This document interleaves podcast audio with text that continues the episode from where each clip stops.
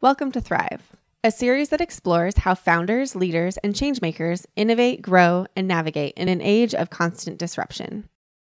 Hi. Hello. I'm Lynn SanPietro. I'm the director here of Babson College in San Francisco, and I'm so happy you're here for our Thrive series. This is our June event. We do these monthly. Tonight we have two special guests, two social innovators who are who are going to have a conversation tonight about healthcare, which I think is incredibly timely. We have Dr. Beckett and Daryn Dodson, and the conversation is facilitated by Randall Usury. Randall is the CEO of Free Range, which is our partner in this series, and Randall's also an alum as well as a faculty member here. So thank you all for joining us. Thrilled to have you. Thank you. Thanks.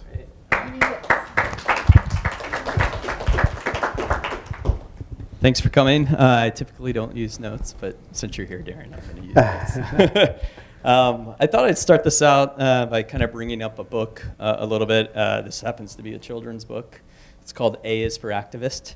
It's by Innosanto Nagara, but every time I pick it up and read it to my wonderful little child, I think of Daryn.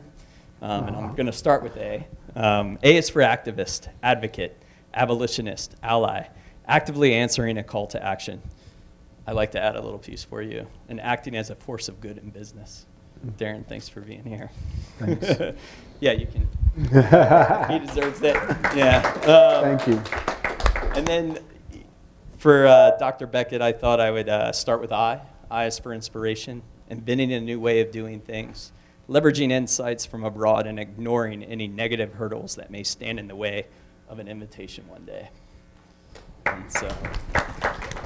And I think the reason why I bring that up is when I think of these guys, I really think about how I can become a better activist, how I can dream bigger, and do some of the stuff that they're doing. So I thought we'd just begin. Daryn, like, tell us a little bit about you. Give us your personal journey. Sure. I grew up in Washington, D.C., a city that I'm really passionate about. And one of the things about Washington, D.C. is it's one of the most unequal cities in the country by the Gini coefficient. So I grew up understanding what that meant in a variety of different ways. I grew up knowing all four of my grandparents, which was a powerful experience, and to be connected to another generation, and through my grandmother to another century who lived through the Great Depression. So the issues of equity and justice in many ways were present in the city of Washington. I spent a lot of time starting little businesses like bagel businesses in my high school, which inspired me about the power of entrepreneurship, and then spent a lot of time also working on issues of social justice, working with some local programs, got trained as a person that focused on religious and racial tolerance, and chose to go to Duke University after finishing high school because of some of the challenges on campus around racial justice. I think an African-American student was arrested for riding his own bike around the time I was writing my application, and an incredible place to explore academic and cultural kind of understanding the South, and kind of unlock the imagination from an academic standpoint, but also a place to exercise activism in the campus. And we had lots of gatherings between all-white fraternities and African-American fraternities, sororities, and talking about some of the challenges that we were facing as collectively, and working together to have really, really difficult and hard conversations. So the themes of social justice and entrepreneurship have run through my life in many different ways. I've spent some time in the subprime lending crisis, trying to help low-income folks protect themselves from predatory loans and regulating banks, and then also eventually going to business school, working with Hurricane Katrina after Hurricane Katrina in New Orleans, and then ultimately to a career in impact investing, where I am now in community economic development, which is how I met this wonderful wonderful person, Dr. Beckett. And you sit on a few boards. Yeah. I also have the privilege of serving on the Ben and Jerry's board of directors. Also very, very focused on social justice, and that's been an incredible experience and lots of fun as well. Great. All right, Dino, tell us a little bit about you. Sure. So Dino Beckett, I grew up in Williamson, West Virginia, where I'm at now.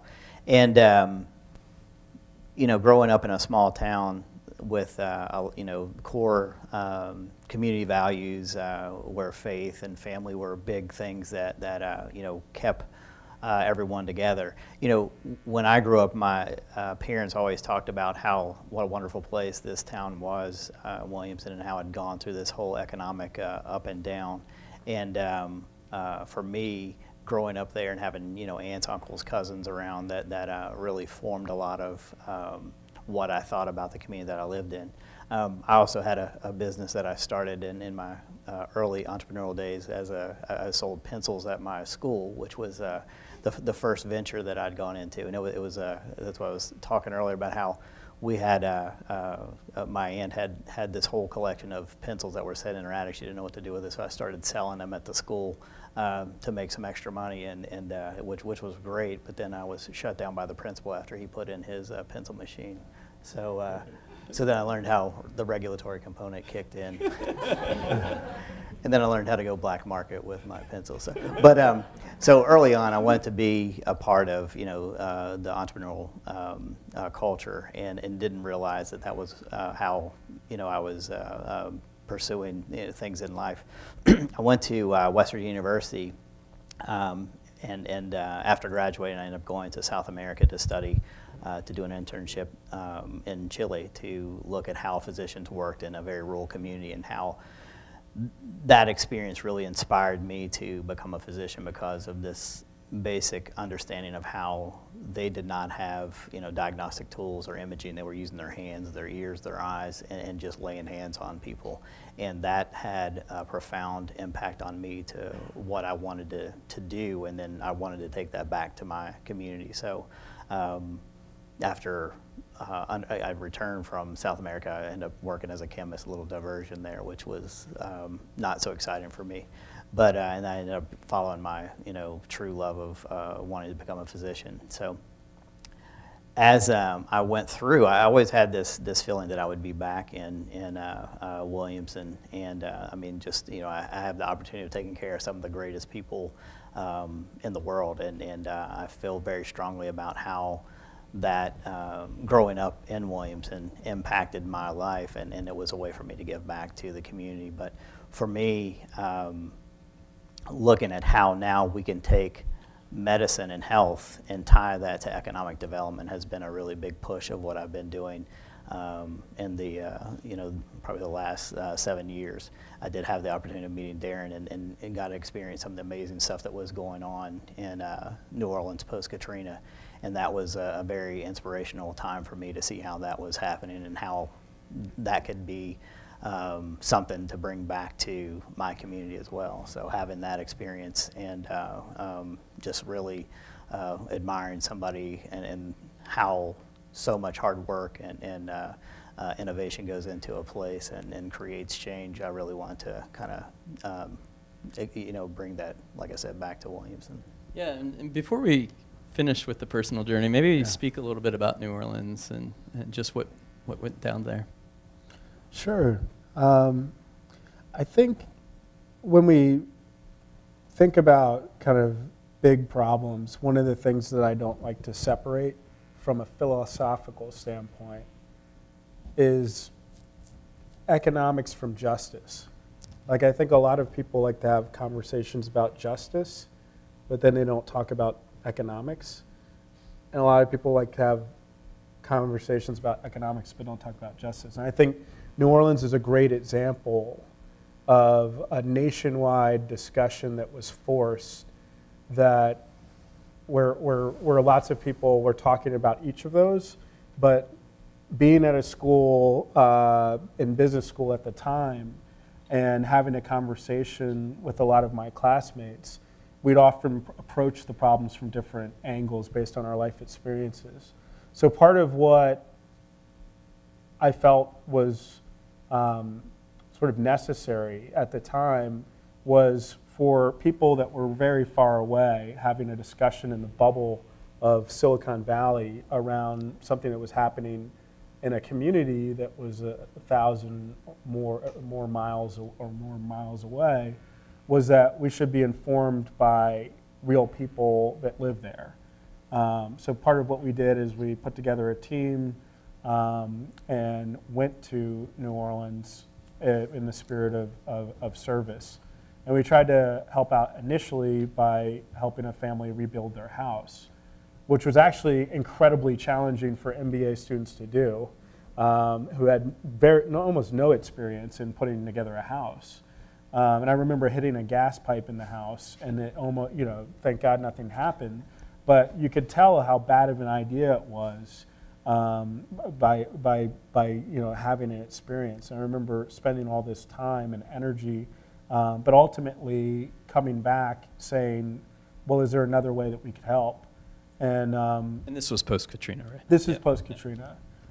So the following year, we created a program that would grow for the next 9 years, which was MBA students and corporate volunteers going to New Orleans and learning from the community about their innovation and strategies, and the indigenous genius of the same culture that created jazz in its current iteration of creating solutions to grow the city out from beyond you know, Katrina and the challenges that were faced. So whether it was coastal restoration or whether it was looking at ways to create gumbo to sell all around the country, or whether it was thinking about educating Google employees about how their AdWords tools would fit to the culture of innovation in local communities and sort of the service economy within New Orleans and tourism, there was lots of different things to explore and learn from.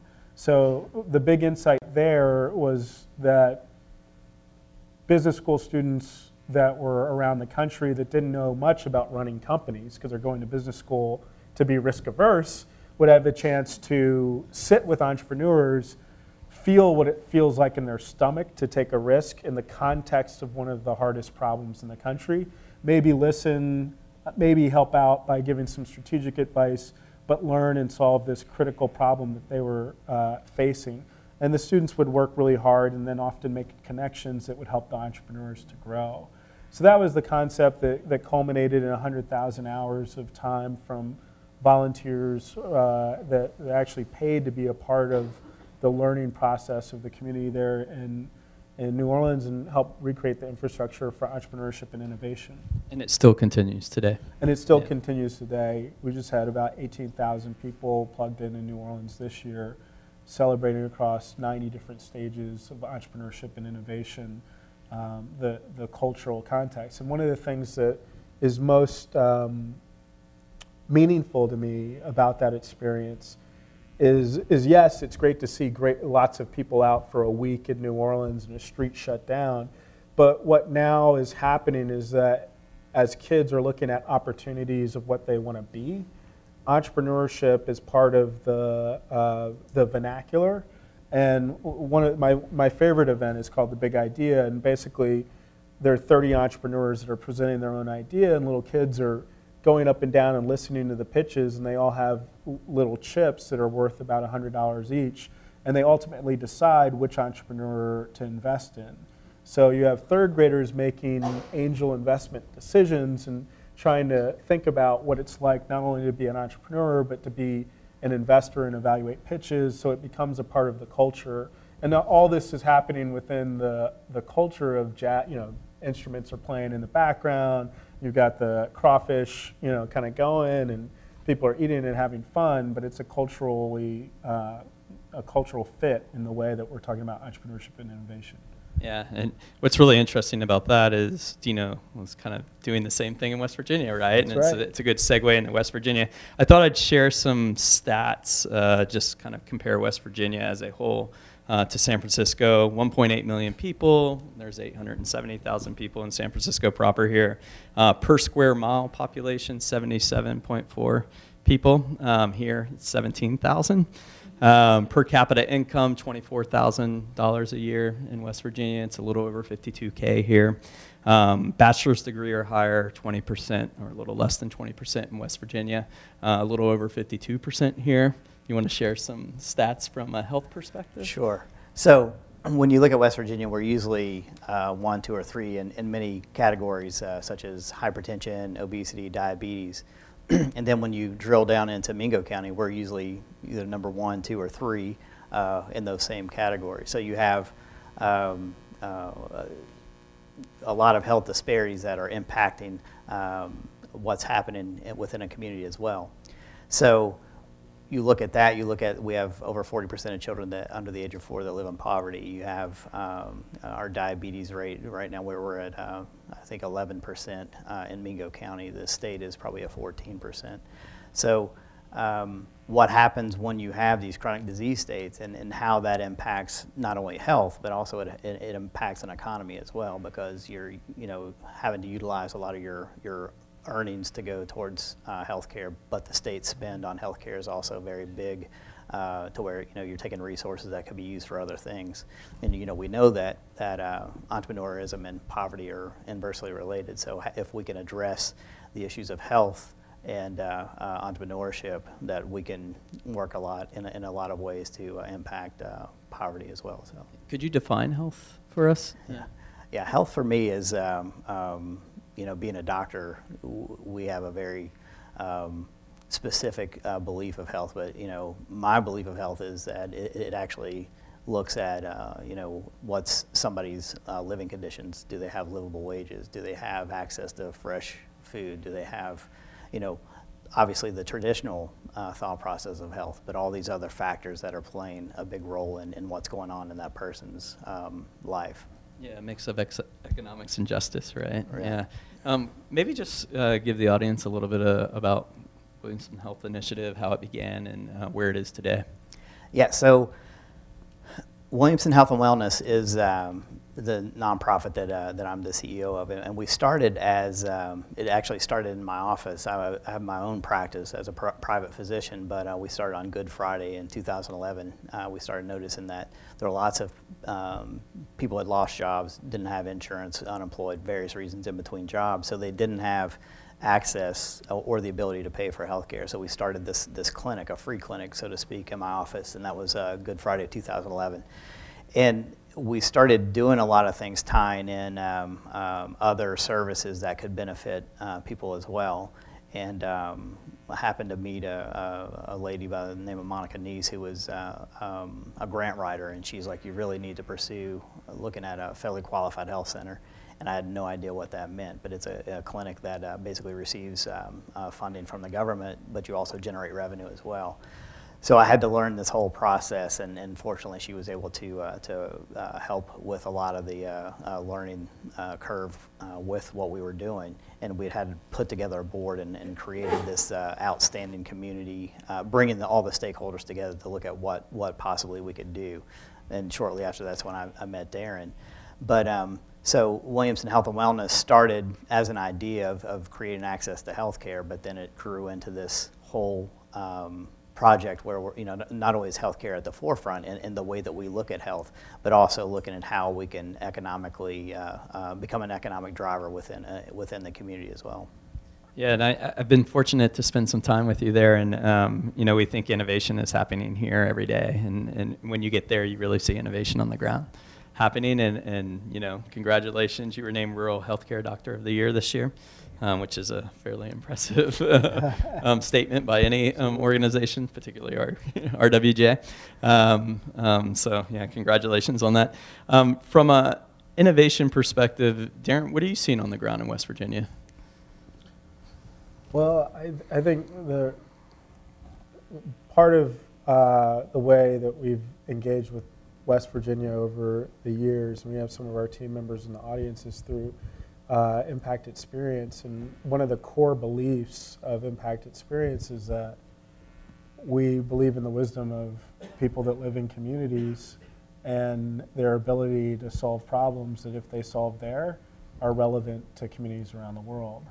And when we showed up in Williamson, you know, it was part of the reason why we believe that that is true. I mean, I think that was an experience and a belief, but we saw it proved out in Williamson.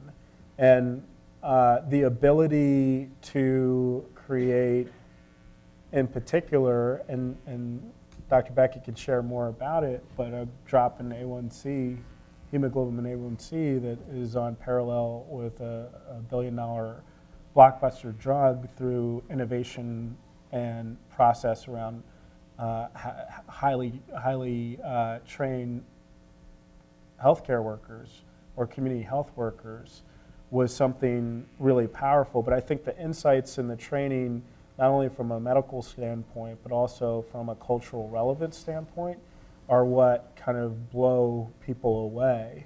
And I know there are a lot of doctors at very elite, you know, universities around the country that are struggling to come up with similar models to reduce A1C in rural communities in similar ways. And what surprises me the most is how rarely they show up in communities that have been able to achieve this, to understand how they're achieving this, which I think is a kind of a blind spot for leading universities and their paradigms of creating change.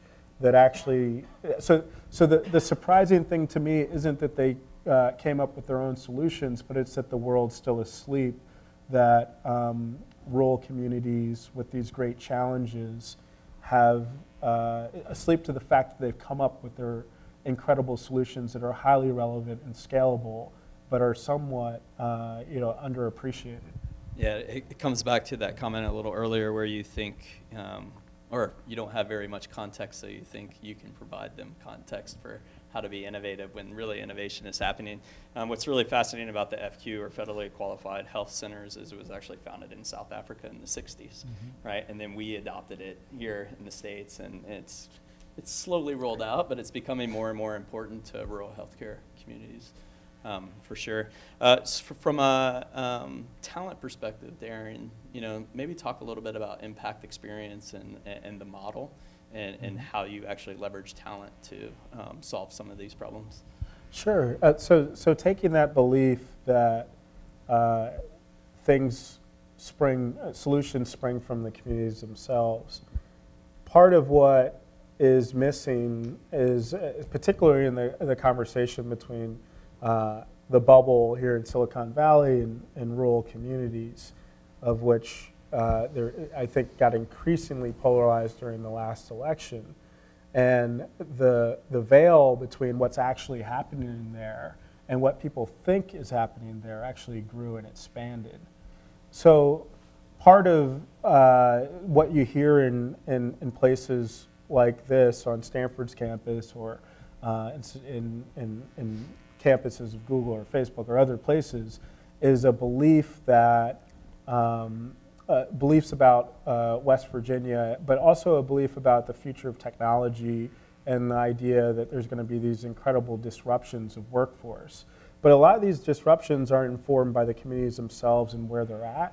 So the idea is to get to know each other's humanity first, and bring together people to test their ideas against reality, which I think is highly relevant to companies, but put them in situations where they're actually trying to solve problems alongside people that are doing it within the context of Williamson. So we brought 30 people from around the country and around the world, innovators and entrepreneurs, to Williamson to work together alongside of the community to learn, and then to roll up their sleeves and to begin to work and make commitments towards moving some of these challenges along. And that's essentially the model. But I can't stress enough, a lot of times within investment strategies, people invest from far away and expect good things to happen without building trust first. So, you know, we've mentioned that we've known each other for over 5 years now, and there's a process of building trust that we think is really important, and one of the priorities of the gatherings when we get together. We also move into design thinking, and then commitments and solutions and things of that sort. But I think that's the most missed point in community development. When we were spending time in New Orleans before an MBA team, after we did it for 3 years and we kind of messed it up for 2 years, we decided to make sure we built context, and we asked people to humbly walk into communities and imagine in their minds that communities could add value before they started telling people what to do. And the results drastically changed in terms of people's overall experience and actually the acceleration of different ventures became possible. But the natural tendency is to walk in and start telling people what to do, and lo and behold, some of the best answers to our biggest challenges are lying dormant in communities like Williamson without coming humbly to the communities. Yeah, so Dino, on that end, we've gotten to spend quite a bit of time together, and I think you have an incredible vision, or you've packed an incredible vision for Williamson. What is that vision? Like, where do you see Williamson 2.0? Well, the biggest thing is we've been a coal-based economy for many years, and that's a way of people providing for their families. That's the way they fed their families. They provided education for them. So when you have people that have a college degree, I mean a high school degree, or maybe don't have a high school degree, they can go into a coal mine and make $80,000 to $120,000 a year, and then once you start losing those jobs, that's a very big impact. So we have to look at how to diversify the economy and look at other ways of it's not like there's going to be these factories dropping into Williamson to replace what's been lost. So having the ability to look at what are the assets that we have, which are many, and then how can we leverage those and accelerate ideas with people in the community, as well as bringing in outside people as well. But there are things that we look at as far as tourism, just the amount of talent that's there from a workforce, also the cultural, the arts, all these things that are just greatly overlooked that could be brought into the forefront and helping us change the economy to diversify it more. Coal will always have some form in West Virginia, particularly in Mingo County, but it's taken a much smaller role, so it allows us to look at ways that we can start filling that void with other opportunities, and that's kind of where we're going with that. Yeah, and if you think about it from, we're just to stick with some of the themes, like we've talked about innovation, bringing best practice and leveraging the best practice that's already happening on the ground. We're talking about access to talent, or leveraging the talent that already exists on the ground. The kind of other key component is capital, right? Yeah. And not just any type of capital, long-term capital that's going to really see this community through. Daryn, you've been investing in companies for a very long time. You're very familiar on the long-term capital plays that are necessary to think about driving communities in a new way. What, from a capital perspective, do you think is needed in West Virginia? And what are the opportunities from a capital perspective? Or investment perspective? No, I think it's a great question. So part of my background is investing in the leading private equity funds in the world in this sector called impact investing. And some of the leading private equity funds in the world are just impact investments, period, which I also find fascinating because a lot of people will think that just because it's impact investing and they don't generate returns. So what I would say is that in terms of growth in impact investing, there's been explosive growth in the field. There are 95 funds that were created in the last 4 years. This is just within impact private equity, and the amount of capital has moved from about $2 billion to $13.4 billion over the last several years as well. So there's a huge upward trend. And what I see is that capital doesn't get to communities like Williamson to fund the innovation and creates a big gap. So part of what our challenge is at Impact Experience, and two of my colleagues, Simmer and Nelson, are in the audience, speaking of talent. And Jenna is overseas now from our team as well. But it's an incredible opportunity to kind of fill this gap. So one is impact investors. As much as I love them and I'm a part of that community, after 7 years of investing in 16 funds on 5 different continents, part of what I saw was that they're very distant from the problems that they're trying to solve. And there's an incredible opportunity to learn about the problems that they're trying to solve by visiting communities like Williamson and working together with them to roll up their sleeves and work on the problems together. And then thoughtfully think about relationships and other aspects of funding actual ventures in communities over time, and leverage the right type of capital to move things forward and fund innovation. So, and to make sure that capital stays in those communities. And well, that's a great point, yeah. And we can talk about the history of extraction and how that the concept of capital staying in communities is a reverse of that idea. So I think that's a really important piece of it. I don't know. I think the models of impact investing that have been developed so far, and there's some great groups that are working super hard on non-extractive impact investing, but I think we have a long way to go in figuring that out. But it's a really good point. But I do think that there is a really important obligation for this field and opportunity for the field to really get to the source of the root causes of problems by understanding intimately how to build solutions together. And monetize those solutions. Right? And monetize those solutions. Yeah. It sounds crazy that, I mean, some of it, I'm just thinking of the value of some of the solutions that are being created, especially as our country goes into huge challenges about how to get together as a country and how to speak to each other as a country, and Williamson's modeling solutions with at a micro level within their community that could be replicable in lots of other places. But then again, you know, as they're moving beyond the challenges of extractive histories and the different narratives that they're working on, there are lots of larger cities that are working on similar problems. Yeah. So getting there to really understand is part of the challenge. And if you just take a drive with Dino for a day around Mingo County, you'll be like, oh, there's an opportunity. I'm going to pick that one up. Oh, there's an opportunity. And it's worth moving there and investing in the community, particularly if you're looking for somewhere to be for a very long time. On that end, I mean, where are you seeing the investments and where capital is needed?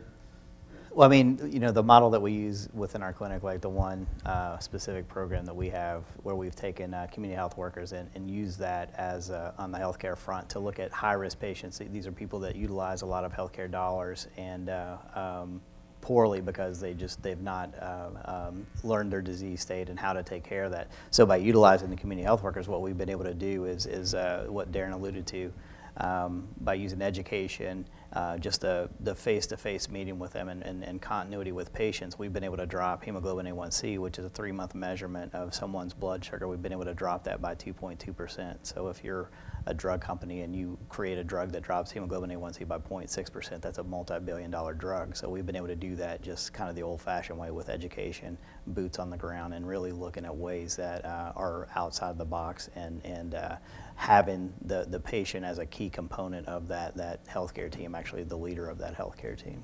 So you mean you didn't have to give them a bunch of pills? And no. The old-fashioned way is like cheaper? Yeah, much cheaper. And that particular model is currently being looked at replicating in other areas, right? Yeah. It's a simple model that has such great impact now. It is getting some awareness, and it is easily replicable to communities throughout the United States and the world. We're going to head into Q&A a little bit, but just before we end, like, what do you need? Like, I mean, if you could have anything tomorrow in Williamson, what, you know, how can we help as a group? Well, I think, you know, the biggest thing is the awareness, which we're getting more of that, but how, you know, Daryn as eloquently stated, how you have the people in Williamson that have, or Mingo County in West Virginia, have these innovative ideas and problems that they're facing, how they're looking at those, but then bringing in capital and people with expertise to look at that and how to problem solve side by side. One, I think it's great to help address a problem, but also accelerates the solutions that we can come up with at a much more rapid pace. Yeah, absolutely. So I'm going to open it up to the audience. Any questions? Yeah. Thank you so much. Oh. Yeah. Thank you for sharing those stories. It's more of a personal question. How do you stay motivated, and who inspires you? Like, who do you look up to? I think, you know, one of the biggest inspirations for me was, you know, my parents grew up in the area, and like I said, it is such a nice community and some of the greatest people in the world. I mean, I can have the worst day and go in and just, you know, have a patient, you know, thank me for just taking care of them, or you know, bringing me some fresh tomatoes that they've made. I mean, those are things that are inspirational to me from a standpoint that, you know, we're in this fight trying to do the thing that's good for a great group of people. So patients and family and just the, I mean, you know, West Virginia is a very resilient state. We've had many times been knocked down, but we keep standing back up. So I think that that's part of it too, just being a little stubborn. And I love being told no, or I can't do something. That's how I actually got to med school. So, but it's you know, that mountaineer spirit, I guess, of being able to carry that resilience on. So that definitely inspires me.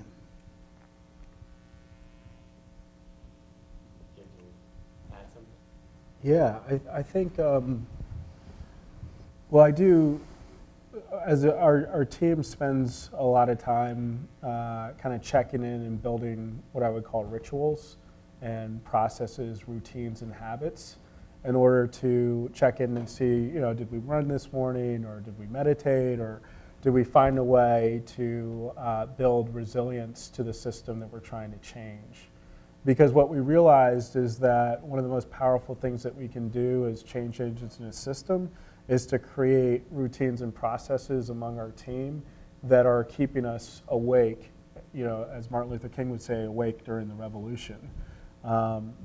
And it's really hard to remember if you're in a culture that thinks that Williamson doesn't have good ideas, that thinks that they're people that voted differently than they did, so they shouldn't talk to them.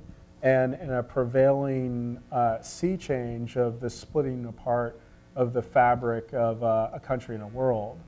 And to revive the idea that we're better together and we can build unity, diversity, and build innovation to get us out of the challenges that we're in as a country and a world. Then, you know, you have to kind of think differently. So we were talking about within our team earlier today about the power of the news to limit your ability to notice awe and beauty. So we spent a little bit of time just you know, articulating how we want to you know, build our team getaways, or whether we want to do retreats and things of that sort. And of course, we do a lot of incredibly rigorous work, and it's not just all about sitting around and thinking about and pontificating and looking, navel gazing and stuff like that. But if you aren't consciously, look, the way I see it is that there's a river of things that are flowing at all times that are keeping communities like Williamson and other communities around the country, rural communities, and cities and injustices in place. So if we don't create a little eddy in the river to be able to think about the strategy to reverse or to, you know, we had a wonderful jiu-jitsu leader up here in one of the other Thrive series, Sanu, who's also a great friend, runs a company called Six Up. But we brought, you know, he's also a judo champion, and part of what the reason why it's so refreshing to convene with people like that is because they're thinking about how to reverse the energy that's coming towards them to create a new system. And that's part of what I think is necessary. So I think it's a really good question. We do actively think about that in the self-care and the health. And like I said, it's part of the work.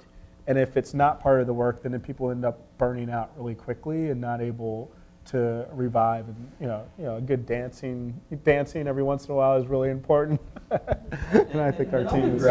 On the ground, there's a particular narrative that has been taking place over years that isn't actually defined by the community as well, and it's oftentimes defined by the national narrative of what is West Virginia like, or how we think it may be, yet we've never been there before. And so there's this moment of consciousness that's happening, particularly in Williamson right now, and it's being led by Williamson Health and Wellness to kind of reframe the narrative, to really rethink who we are going to be in the future, kind of 2.0, and let that be the guiding light versus, all right, this is what Washington, D.C. is saying about us right now. We're second to last in everything, and there's no opportunity. When, after a while, you just get beat down, right? You're a kid, you're growing up there, that's how you perceive yourself. So there's this flipping of narrative that's happening, and part of it is it's all about just boots on the ground. Yeah. Right? I mean, it's not going to happen anyway. It's going to be getting to know your neighbor, right? It's going to be forming that trust. Yeah, and I think in the jiu-jitsu kind of, or judo, reversing of the energy that's coming towards Williamson, I think the narrative is super powerful. I would also say that we never do an Impact Experience convening without musicians and storytellers, and because the stories rest in the cultural assets of communities. That are undervalued, way undervalued, and relative to their ability to create change. There's some great people at the Culture Bank here in town. They're coming up with different strategies to monetize community cultural assets. That is really, really neat stuff. But I remember when I moved down to New Orleans, it took 2 years for me to move down there fully, and where I lived there for 3 years after I graduated from business school. And during the 2 years right after the storm, almost everyone I knew that moved back burned out. And right around the 2 year mark when I moved down, the music had come back. And the ability to work 19 hours a day and then go out and listen to music that would revive your soul, and revive your spirits, and get back out and get to work for another 19 hours the next day, was what really shifted, in my opinion. When the musicians came back, that shifted the entire culture and unlocked, people's ability to be refreshed and then to go back to work.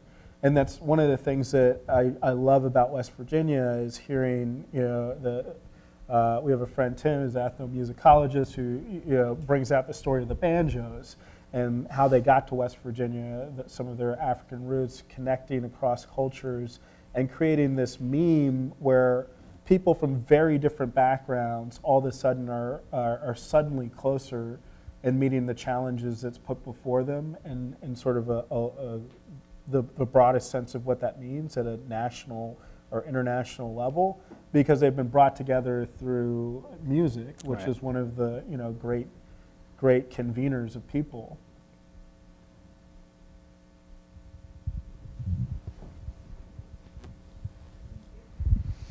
Hi, my name is Jocelyn Ryder. I'm a consultant, an equality consultant, and I'm especially interested in how you bring restorative justice and entrepreneurship together. As you talked about some of that, and because one of the things I think about with entrepreneurship is learning how to win. And when I think about that in relation to restorative justice, I think of learning how to cooperate. So can you tell me something about how those things mesh for you, and what you've seen?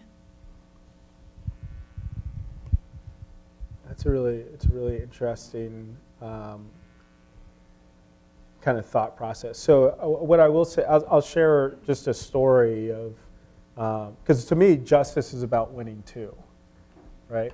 And it's just defined as the structural barriers that exist, and what winning means is beating those structural barriers that are inside of the system. So I talked about the river that was flowing towards people of injustice. And that river is flowing at kids that are in the education system. We see that African American kids are expelled at 4 times the rate of white kids for the same infraction in the education system. We can look at healthcare disparities and see, you know, similar outcomes, that there's less treatments regardless of class, across race, within healthcare. You can dig into those statistics. But basically, I think one of the core concepts of winning in entrepreneurship is about talent and acquiring the best talent in the world. And this is something that Silicon Valley claims to be fierce about. But if we really wanted to find the best talent in the world, what we would do is make sure that every third grader in the country was being educated, so that we could find the untapped genius in communities around the entire country and in communities throughout the world, so that we could end up with the best workforce that would be the most competitive, create the best companies, solve the hardest problems in the world. So to me, the system of injustice is preventing winning across the entire strategies of entrepreneurial companies. And again, it's one of those things that's amazing to me that people miss as they call themselves being hungry for talent, and they look at the less than 1% minority makeup and way underweighted gender makeup of their companies and pretend like that is finding the best talent in the world. Like, there's this statistically, just, you know, you have incredibly data-driven people that when it gets to this area, suddenly forget statistical analyses and how to find things that happen beyond chance. I can tell you, it's not by chance that 1% of people are minorities within many of the tech companies that are within a couple blocks of here. It's by design, right? And unless we ask tough questions about that design and don't pretend like it just happened, then we'll never unlock the full potential of the companies that we're trying to build. Thank you. Sure. Hi. So you guys have talked about the need to provide good education and healthcare to people, especially young people, to provide opportunities for graduate students and entrepreneurs to get out into Appalachia, see what it's like down there. What about the talent pool that is kids who grew up in coal country and then moved away? How are you incentivizing them to return, since it's not always the most glamorous? Like, when I'm from Raleigh, North Carolina, mm-hmm. which is like a city.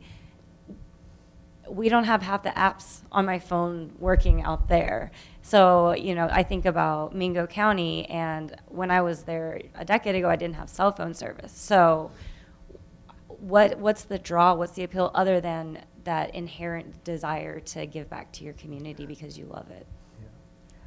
Yeah. Well, you know, I think one thing is that you know, Daryn has been very successful in having as part of the strategy is connecting the diaspora of West Virginia back to, you know, and there's this collective spirit of people that have lived in West Virginia and Appalachia that even though they may be, you know, far away, they still have this connection to that, and how that they can be a part of this, you know, West Virginia Williamson 2.0 as we've called it.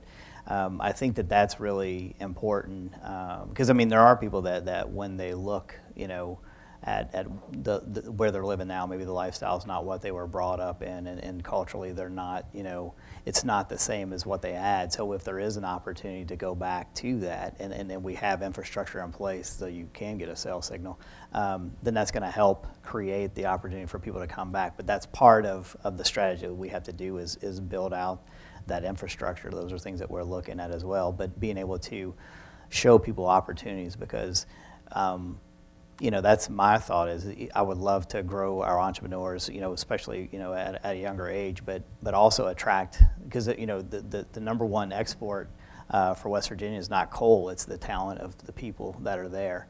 So, you know, that's why you have a population that just decreased, but West Virginians that have gone out into the world have made a huge impact. There's one guy that's been around California for a while that's created a couple of NBA championships by the name of Jerry West.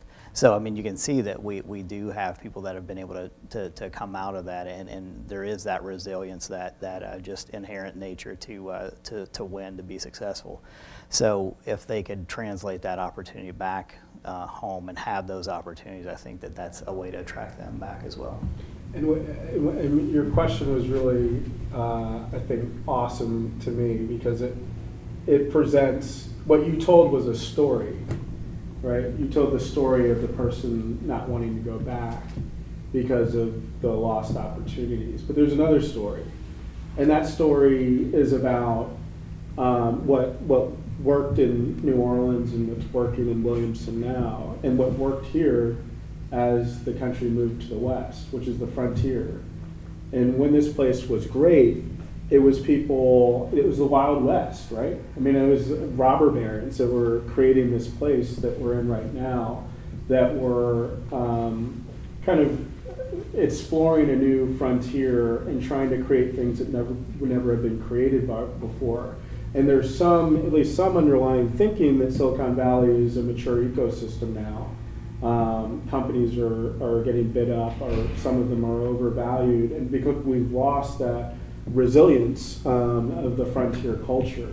So there's another narrative about the hardest challenges in the world that I feel a lot of, you know, the current generation, I can see it in our demographics at Ben and Jerry's as a board member, in terms of millennial demographics, people oriented towards purpose. Solving the hardest challenges in the world is what we ask Google, Cisco, Salesforce, other companies that have sort of stepped up to the occasion, because their programmers are working on tasks to improve the efficiency slightly of different companies, and in a non-proximal way. So there's also the other story to me is, what does it mean to go back to home and transform the place that you came to, so there's opportunity, you know, and to bring your colleagues along in an experience of understanding the culture at the local bar, or the understanding what it's like to go to church or synagogue or a temple on Sunday, or to go to a Friday night football game and feel it, or hear a banjo player kind of describe the history of music. Like, these are experiences that I think this area of the country is thirsty for, but they can't find in the surreal bubble that they're looking for. So whenever we bring people to Williamson, they leave saying, this was the greatest experience of my life, and I didn't even know that it was going to be, because I feel connected to a community, and I see the way people, you know, have dinner together and families connect and other things. So I think that that's at the heart of what we do as, you know, and heart of what Free Range does, and its, you know, incredible ability to tell stories. And I know there are books that will come out soon that are a lot about that particular narrative changing and how we can make better decisions. I just think it's the stories that we tell ourselves ultimately that enable these ideas to work or not. Yeah, there's if you were to actually speak with boomerangs there, you know, individuals that have come back and are spending time on the ground, a lot of the conversation typically is around, I could spend 40 to 50 hours a week working for a company that doesn't have the values of Williamson community, or I can spend 40 to 50 hours a week solving problems of a place that has values I believe in. And so there's a particular, like, longing to be part of a community, right? And be part of a value system that's going to, in essence, not necessarily change the world. I mean, you're not going to particularly, you may not create the next Google, you may not be part of creating the next Google, but you can have a lot of impact in a very short period of time and set yourself up for life in many respects, right? And really be your own boss. Like, there's a lot of autonomy, there's a lot of independence that comes with going to a place like Williamson. Yeah, and I don't know that I concede that it wouldn't create the next Google. Oh yeah, yeah. But I agree. I think that you're right on in the boomerang thesis. I think it's I'm never surprised when people that are building, and part of what we do is we bring some of the fastest growing companies in the world to Williamson that are from the portfolios of companies that we invest in. And we invite them to come, and they leave with different ideas than they had before, and they build smarter and better. Now, how does Williamson benefit from that is a really important question to ask, and that's about keeping capital, within the community, creating kind of net income for the community, and that's still a problem that we're working on and solving. But I do think that there are people that are there that will come up with great solutions, because one of the great solutions we're looking for right now is how, in a world that AI is coming to, how rural communities continue to survive. Now, what's that worth to rural communities around the world? It's worth a lot of money. You solve diabetes and you come up with a patentable process to reduce A1C in parallel without using drugs. Like that's a, those are very, very big ideas. And part of the reasons why those kids in New Orleans are listening to the entrepreneur's pitch and walking up and down the street and then, betting on the ones they believe in is because they're developing a way of thinking that could build, a significant, decisive company for the future of their community. Yeah. So I'm just wondering about a lot of the stuff that you guys are talking about is so broad and long term, and I'm just wondering about what sorts of data points and metrics you guys use to even understand, how to orient yourself in terms of the decisions that are being made, the things that you're listening to assess whether a strategy is on the right track and whether there are things that you're missing and things that need to be changed in the course of such an ambitious and far-reaching program. How do you measure it? What do you measure? How do you make decisions midway through? Well, from the health standpoint, we do have data points that are giving us the information that we need, and that's kind of what's helped us have successes that we have. We've had investment in many of our programs because of the data that we've been able to collect and show that the model that we have has been effective. There are other things that we've done that have not been so successful, but the majority of programs that we've done, just by having the iterations and having the team in place to go through that data and see how, and also involve in particular patient care, how patients are responding to that and being a part of that input to help us determine what are going to be the type of delivery mechanism that's going to be accepted by them, to where we can take that and measure it, but then show how that component of what input they've been able to give us is also helping create results. So. We have, through electronic health records, we've been able to track a lot of the data points, also through, various lab results that we've been able to do. But then also, the biggest thing is that we've been able to show to CMS, Center for Medicare Services, we've been able to show bottom line that we're saving lots of money for them. So that's the biggest metric that everybody pays attention to. So when you have reduction in hospital admissions, ER visits, which are, if we can keep a patient from going to a hospital emergency room, that's on average about $9,000. If we can stop them from, if they obviously need care, they're going to, but a lot of times it's like, I've got a headache, I'm going to go to the emergency room. And that's a generalization, but a lot of times some of that thought process that way, but we start empowering them to be like, what am I doing that could help prevent this, but then also be a part of, being a better steward of what's going on. The other part of it is when you start allowing them to have communication and they build that trust in you, then they pick up the phone and say, hey, I'm not feeling well today. I think this is going on or that's going on. So they're communicating with you and they're telling you more about themselves and they're learning more about themselves. So in return, what happens is they understand that there are things that they could be doing to really impact their disease state. So and like I said, we have very good data. We have very good shared cost savings that we've been able to exhibit through that as well. Do we have any more questions? All right. This will be the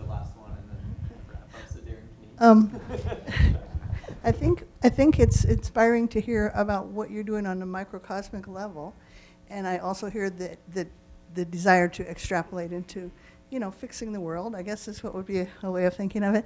How much or how good or how bad, how much will it have to change our basic system of what I'll call capitalism? Is that helping or is that hindering us as humans, as a human group on Earth, to advance our social welfare? How much will it have to change, or how much is it a good lever? I think, well, it's a fundamental question. I'll take a shot at it, which is, and I'll tell you, I'll tell you, so I don't think it has to change very much, is my opinion. And the way that I got there is trying to change it. Because I basically spent the first part of my career passing laws to protect low-income people from predatory loans.